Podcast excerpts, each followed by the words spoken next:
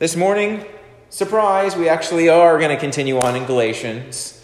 Uh, I wasn't too sure. Uh, like a few weeks ago, we had done chapter one in Nahum, and I was trying to figure out if I, that's where we were going, and I really enjoyed learning more about Nahum, and we might revisit that in the future.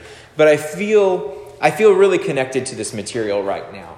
The teens on our district and actually across the Church of the Nazarene are studying the book of Galatians and then on down the line of multiple Pauline letters. But they start, they're starting with the book of Galatians and, uh, and studying it every week. And so I thought, oh, you know what, I could dive into this. This is really neat.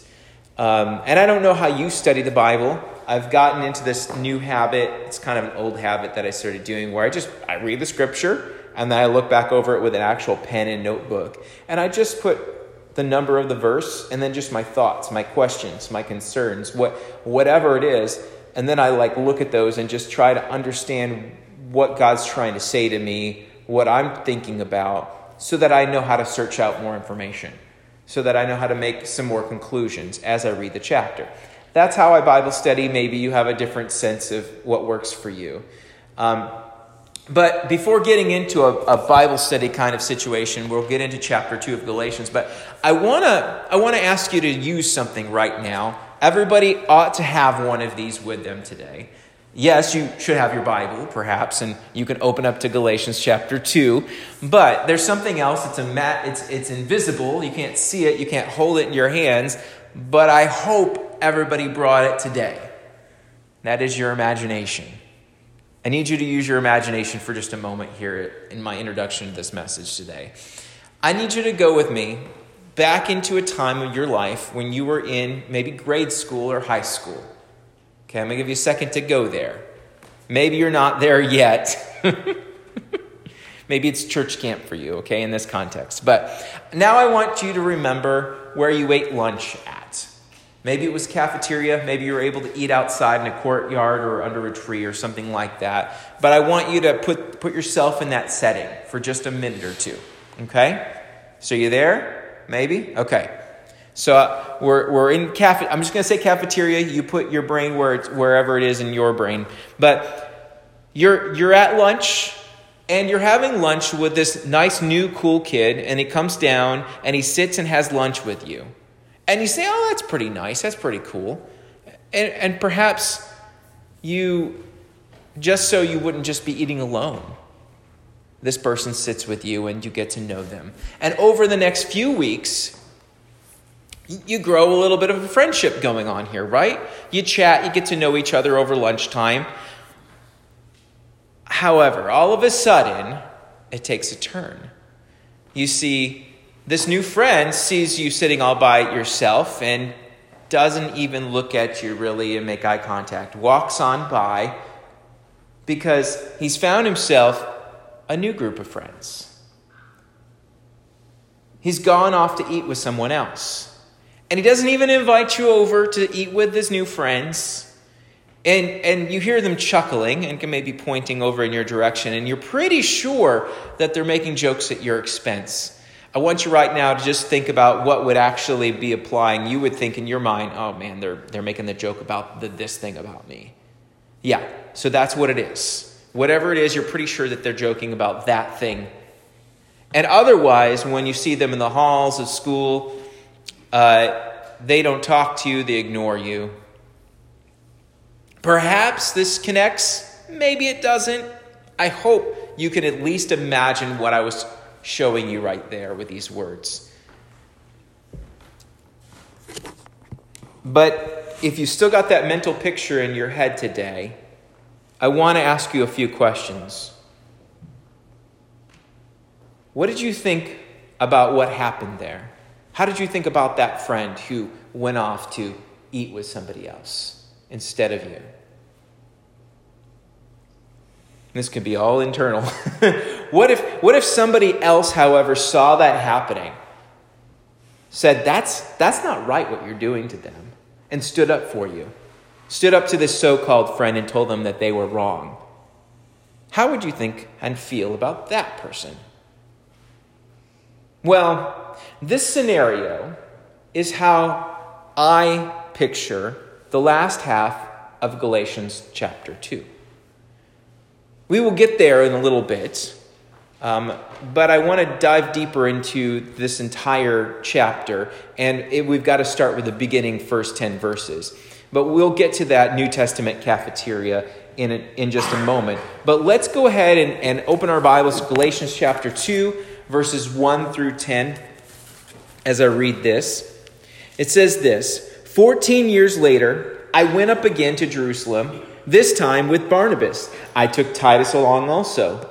I went in response to a revelation and set before them the gospel I preach among the Gentiles. But I did this privately to those who seemed to be leaders, for fear that I was running or had run my race in vain. Yet not even Titus, who was with me, was compelled to be circumcised, even though he was a Greek.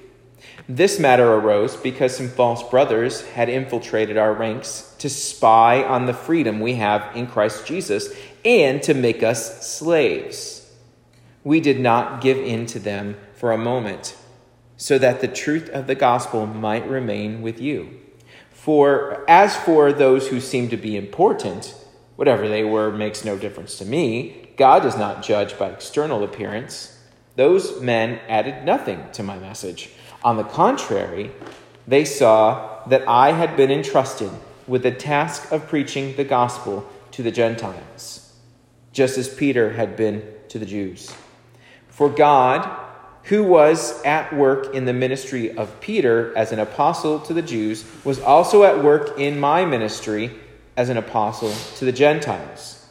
James, Peter, and John, those reputed to be pillars, gave me and Barnabas the right hand of fellowship when they recognized the grace given to me. They agreed that we should go to the Gentiles and they to the Jews. All they asked was that we should continue to remember the poor, the very thing I was eager to do. This is the word of the Lord. Thanks be to God. Now, again, just for the sake of the fact that this is the beginning of the chapter I really want to talk about today, I, I think that this first section is very important. And I'm starting to understand more and more of the importance of some of these bits and pieces because of our Bible study, we're talking about timelines in the Old Testament and how they present themselves in Scripture, telling how long things have happened and then work backwards. Because um, what do we have at the beginning of this chapter might sound similar to this Dear Journal, 14 years ago, I went and did a thing. it might sound a little bit boring to hear that level of detail, but those specific details are actually important and exciting. They are details of Paul's history. He himself is recalling for this particular audience. That's pretty powerful. It's not just somebody else saying something else happened to someone else at such and such a time. Hey, at such and such a time, I did this, and here's what happened. It's a, it's a closer level of information. What these details do add is more authenticity to the writings of Paul and about Paul even back before the internet, these letters were being read and passed around. I know my child can't imagine their internet didn't exist at one point. If things such as inaccuracies were in them, the others noted, named here, Peter and James and John, could have called Paul out on it. Hey, you dropped our name, but you made this and this inaccuracy. We need to correct that. Yeah, no, that's not what happened here. Also, when we're given the time frame in Scripture, it's a helpful tool to get a sense of when things happened in relation to other events. Let me give you an example from Luke's account of Jesus' pre ascension timeline, just a very short snippet from the book of Acts, verse chapter 1 verse 3 it says after his jesus suffering he presented himself to them the followers the disciples and gave many convincing proofs that he was alive he appeared to them over a period of 40 days and spoke about the kingdom of God. That little note is right before he ascended into heaven. So, even though Scripture doesn't plainly tell us when Christ ascended, we have a timeline showing that he was seen by people for over for 40 days after his resurrection. Then, after that, he ascended into heaven. So, we get a little bit of timeline and then also because of the name dropping, we have a little bit of accountability here. Uh, that's not actually how it went down. You know, yeah, you, would have to you'd have to cover it up or not. You, there'd have to be some sort of weird conspiracy. No, there's not. There's accountability here through the scripture, and it, it lends itself to authenticity. Now, what we have here in this first section, Paul talks about this private meeting, right? Here's what we ought to focus in on in this section. Paul went to the apostles. He himself went to the apostles to make sure his race was not being run in vain. He never states what the, his revelation was specifically that motivated him to meet privately with the apostles, with those who, who were leaders. But the context makes me wonder if it had anything to do with whether the gospel he preached was being received correctly, so heard, interpreted, understood, or, on the other hand, that his teaching was correct to begin with. So after 14 years of doing his job, he comes and says, Hey, I have this thought. Am I doing this right? Are people understanding this right? This is how I'm reading it, okay? Just at least that application. But at least he's coming before them and he wants to make sure that he's not running this race in vain. The key point to this section is that Paul submitted to these leaders, to the apostles. He came for this purpose. He wasn't summoned, he didn't get a letter in the mail that said, You better show up in Jerusalem. No. The apostles confirmed his calling in the end, akin to ordination. If you didn't know, people don't become ordained when people get prayed upon and, and blessed or whatever have you.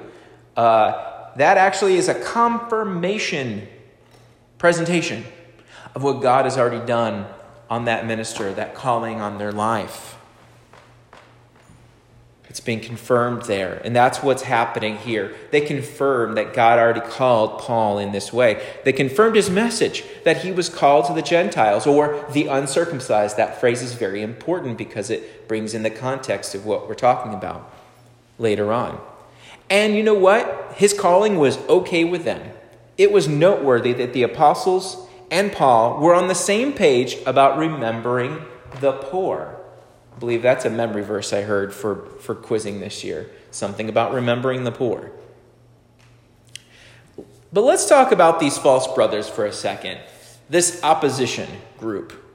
Uh, they, they're simmering in the background of these cup, of the first couple chapters, and uh, we'll see them. These clowns, as I like to call them, they keep coming up, don't they? They keep poking poking in. They keep trying to do what they can to tear apart the church. Paul's not a fan of them and what they believe. And this is a reminder to the present audience at the time of the original reading, right?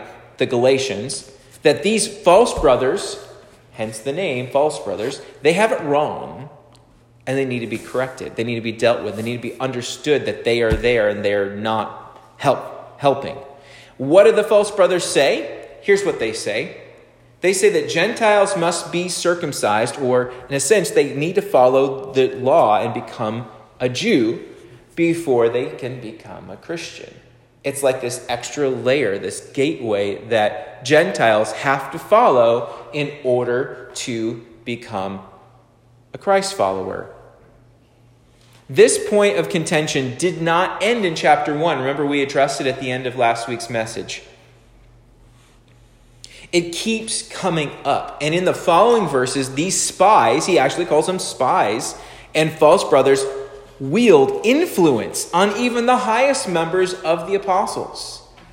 And you gotta love Paul because he just can't let that kind of shenanigans stand. So let's go ahead and look at verses 11 through 21. When Peter came to Antioch, I opposed him to his face, because he was clearly in the wrong. Before certain men came from James, he used to eat with the Gentiles. But when they arrived, he began to draw back and separate himself from the Gentiles because he was afraid of those who belonged to the circumcision group the other Jews joined him in his hypocrisy, so that by their hypocrisy even Barnabas was led astray. When I saw they were not acting in line with the truth of the gospel, I said to Peter in front of them all, You are a Jew, Yet you live like a Gentile and not like a Jew. How is it, then, that you force Gentiles to follow Jew- Jewish customs? We who are Jews by birth and not Gentile sinners know that a man is not justified by observing the law, but by faith in Jesus Christ. So we, too, have to put our faith in Christ Jesus, that we may be justified by faith in Christ and not by observing the law, because by observing the law no one will be justified. If we, if while we seek to be justified in Christ, it becomes evident that we ourselves are sinners, does that mean that Christ promotes sin? Absolutely not. If I rebuild what I destroy, I prove that I am a lawbreaker. For through the law I died to the law, so that I might live, live for God. I have been crucified with Christ, and I no longer live, but Christ lives in me. The life I live in the body, I live by faith in the Son of God, who loved me and gave himself for me.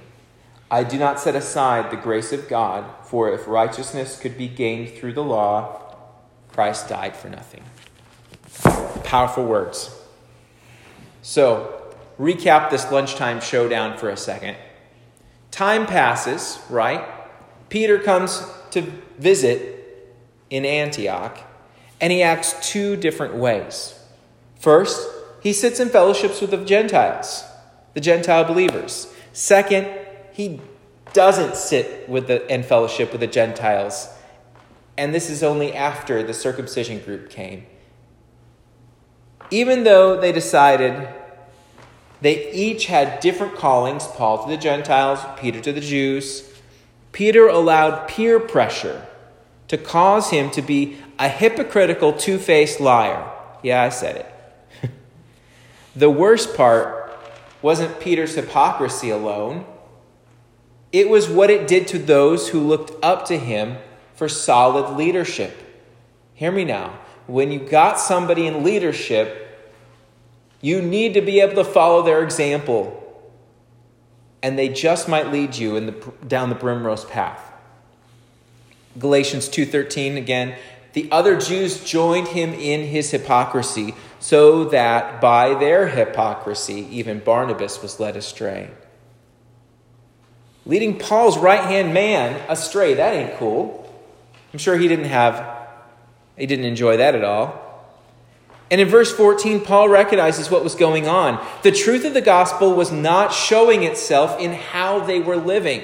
Remember, Paul lived, I said it last week, Paul lived the gospel story through his redemption from the Damascus or the road to Damascus.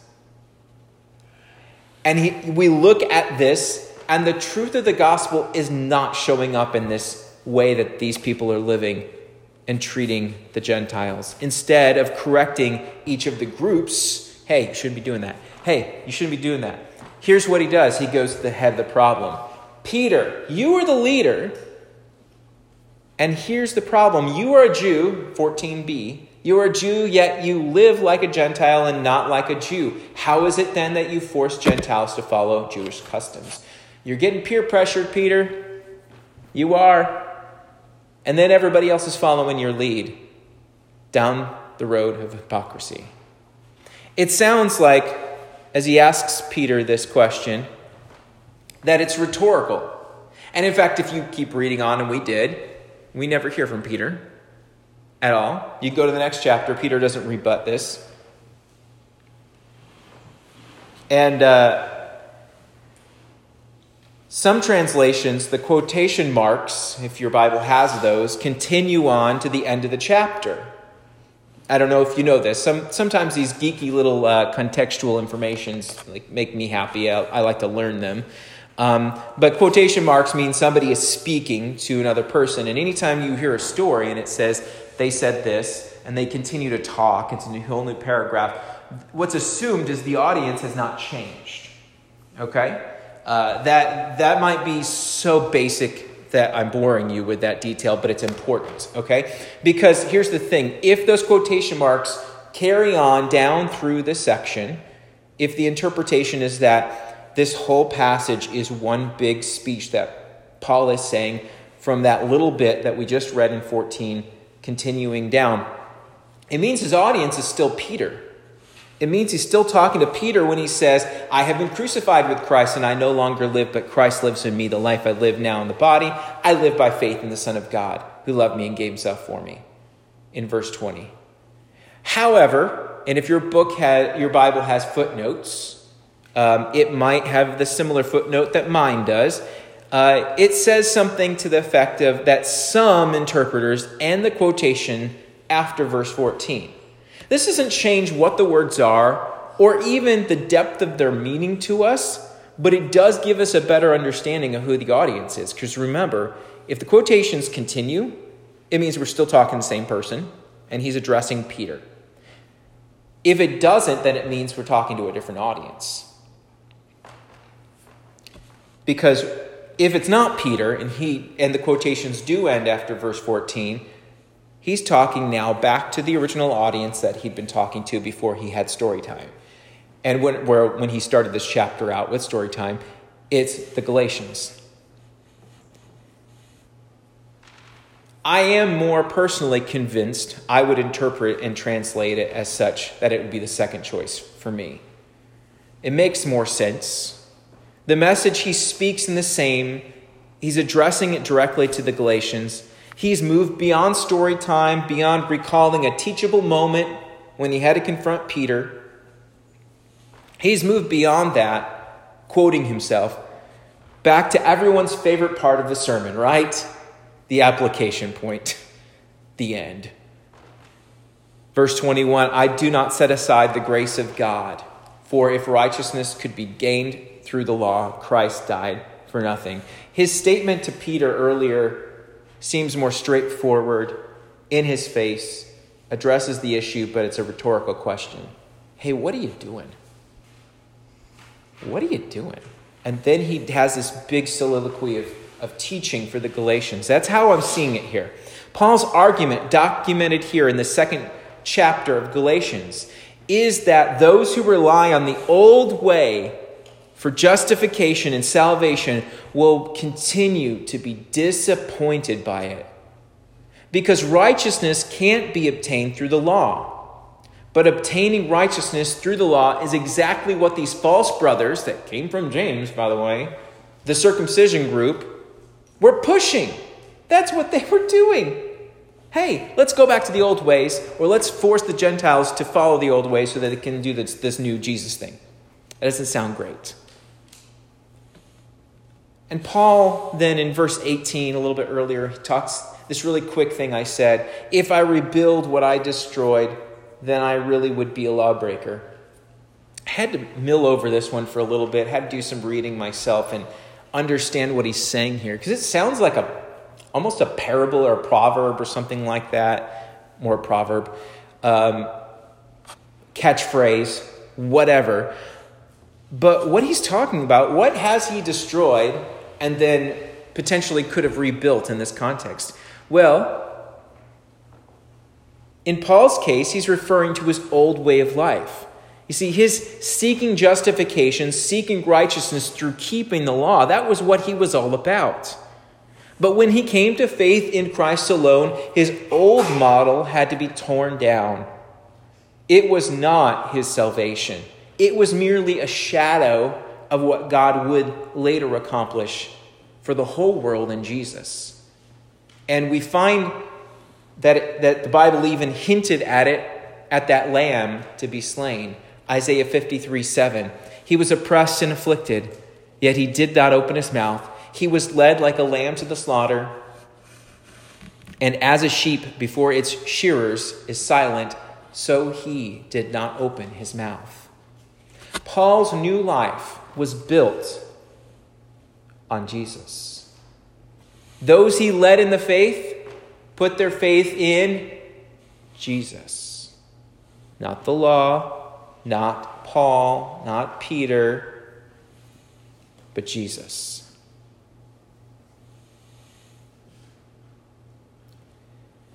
This trouble in Galatia, I don't think it would surprise you to know that it doesn't end in chapter 2, but it surely gets thoroughly addressed here. You see, Paul said it in chapter 1, it reemphasized here in chapter 2. Stay away from these false brothers. Make sure you're following the true gospel, teaching the true gospel. This issue of adherence to the law for Gentiles was such a turning point for Christianity. And what we see here is freedom. Believers like you and me might have been required to fulfill various Jewish requirements. Had Paul not fought to make this very clear, what is it that people really need to be saved and to come to Christ? What is it that they need to do? Righteousness won't come from following the law. In fact, it never did. Even during the Old Testament, it always came from God. Genesis 15 6. Abram believed the Lord, and he, the Lord, credited it to him as righteousness. Yes, Abram had to believe the Lord, or he did, but the, but the righteousness came from the Lord. closing questions for you to mill over this week as we wrap up things. And I do want you to take a, a closer look at this chapter this week. But think about who or what are you putting your faith in? Usually we refer to relying on or we're hoping in. We really want that thing. We're crossing our fingers and knocking on wood that something good's going to happen. But truthfully, when it comes to the most important thing, which is the salvation of our eternal souls, who or what are you putting your faith in? Who or what are you believing? You see, Paul knew right from wrong. He handled the situation that we read about today decisively, and he used it to further instruct the believers in Galatia. And you know what? He used it to instruct us today.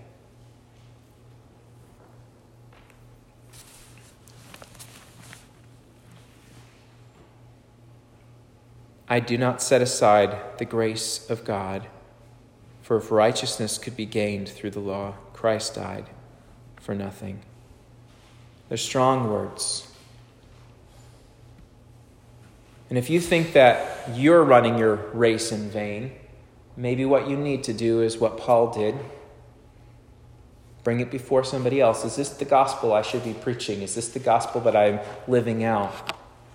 Get a checkup, like Paul did. Found out they were on the same page. Found out the only thing that they recommended was the very thing he wanted to do, which was remember the poor. And then later, Paul needed to be bold, even challenging people who are leading others astray. Where does God have you today? Let's let God guide us this week. Let's pray. Heavenly Father, we come before you today. We thank you for your righteousness for your grace and your mercy and your salvation. It all comes from you. It is a gift that we receive. It isn't just dished out to anybody, but it is for everybody. We have to accept that gift that you did give and you died for us. I thank you that Paul was as bold as he was, that you called him so strongly that even those who are looked up to by all of the Christians at that time could have been getting it wrong, sending certain men from James, Peter becoming a hypocrite, and then Paul had to call him on the carpet. Lord, I pray that you would give us the boldness to call out what is wrong. I pray that you would give us the wisdom and the strength and the guidance from the Holy Spirit to stay on the right path. We love you, Jesus. In your name we pray. Amen.